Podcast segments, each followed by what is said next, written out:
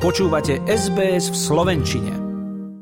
Slovenskej ekonomike hrozí kolaps v dôsledku prudko rastúcich cien elektriny. Uviedol to premiér Eduard Heger. Hoci je Slovensko veľkým producentom jadrovej a vodnej energie, jeho najväčší dodávateľ elektriny urobil pred dvanástimi mesiacmi drahé rozhodnutie o predaji elektriny navyše obchodníkom. Tí ju teraz ponúkajú Slovensku za ceny približne päťkrát vyššie.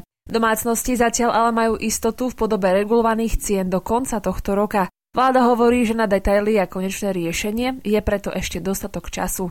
Na podporu energetických šekov pre domácnosti je podľa Veroniky Remišovej zo strany Za ľudí v koalícii zhoda. Otázkou ale ostáva suma a aj z čoho to štát zaplatí.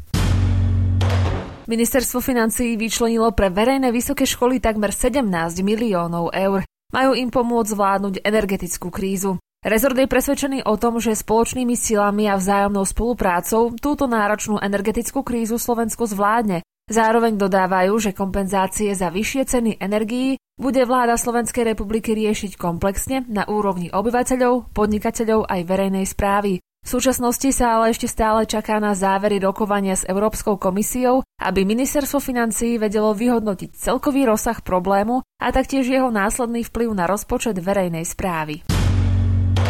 Lekári varujú pred lacnými a nekvalitnými potravinami. Ľudia si po nich siahajú častejšie pre vyššie ceny tovarov. Ich dlhodobá konzumácia však môže ľuďom spôsobiť zdravotné problémy, vrátane obezity, zvýšeného rizika cukrovky či kardiovaskulárnych chorôb. Pred lacnými a nekvalitnými potravinami varujú aj pediatri. Dodávajú, že na Slovensku je obéznych dvanásť percent detí.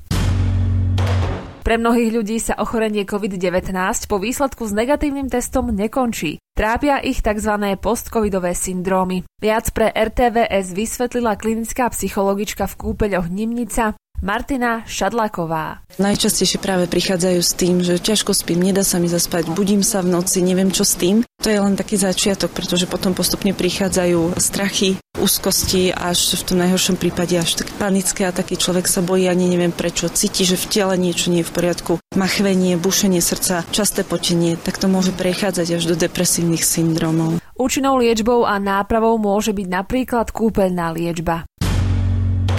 Potápači vylovili z tatranských plies vyše sto kilogramov odpadu. Najväčšie množstvo neporiadku vylovili zo štrbského plesa. Ponory sú v Tatrách bežné. Viac pre er té vé es hovorí Petr Spickov zo správy Tatranského národného parku. Za predchádzajúcich dvadsaťosem ročníkov bolo tisícosemstošesťdesiatsedem ponorov a v rámci nich sa vyzbralo z podvodnej hladiny sedemtisícosemdesiatosem kíl. Nezodpovední turisti sa však stále nájdu. Okrem skla či plastu sa v našich plesách našiel aj stavebný odpad či závoj nevesty. Tatranské plesá čistilo asi štyridsaťdeväť potápačov. Na Štrbskom plese sa zdržia aj cez víkend. Akcia Čisté vody je už neoddeliteľnou súčasťou Medzinárodného festivalu potápačských filmov, ktorý sa organizuje už tridsiaty siedmy krát.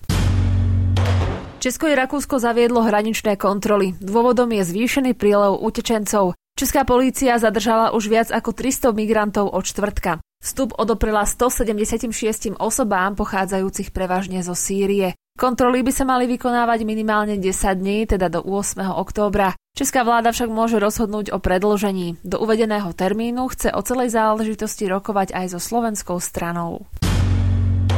Slovenská trapistka Zuzana Rehák Štefečková získala bronz na majstrovstvách sveta v brokových zbraniach v Chorvátsku. Uradujúca olympijská víťazka si zároveň vybojovala miestenku do Paríža dvetisícdvadsaťštyri.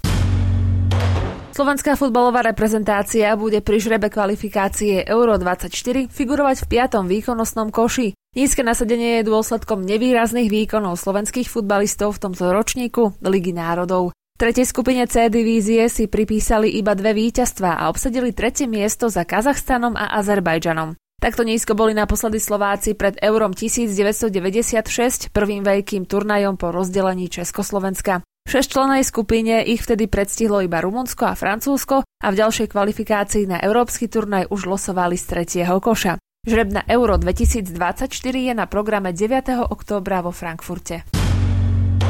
Káva je prvá vec, na ktorú väčšina ľudí myslí a raná šálka sa stala neoddeliteľnou súčasťou rutiny aj mnohých Slovákov. prvý októbrový deň sme si pripomenuli práve Medzinárodný deň kávy. Aj preto každý Slovák bez rozdielu veku v lani podľa predbežných údajov štatistického úradu skonzumoval v priemere dva celé osem kilogramov kávy. Je to takmer o osem percent viac ako v roku dvetisícdvadsať. K príprave espressa je podľa odborníkov potrebných sedem až deväť gramov mletej kávy. V priemere tak každý Slovák vypil denne aspoň jednu šálku.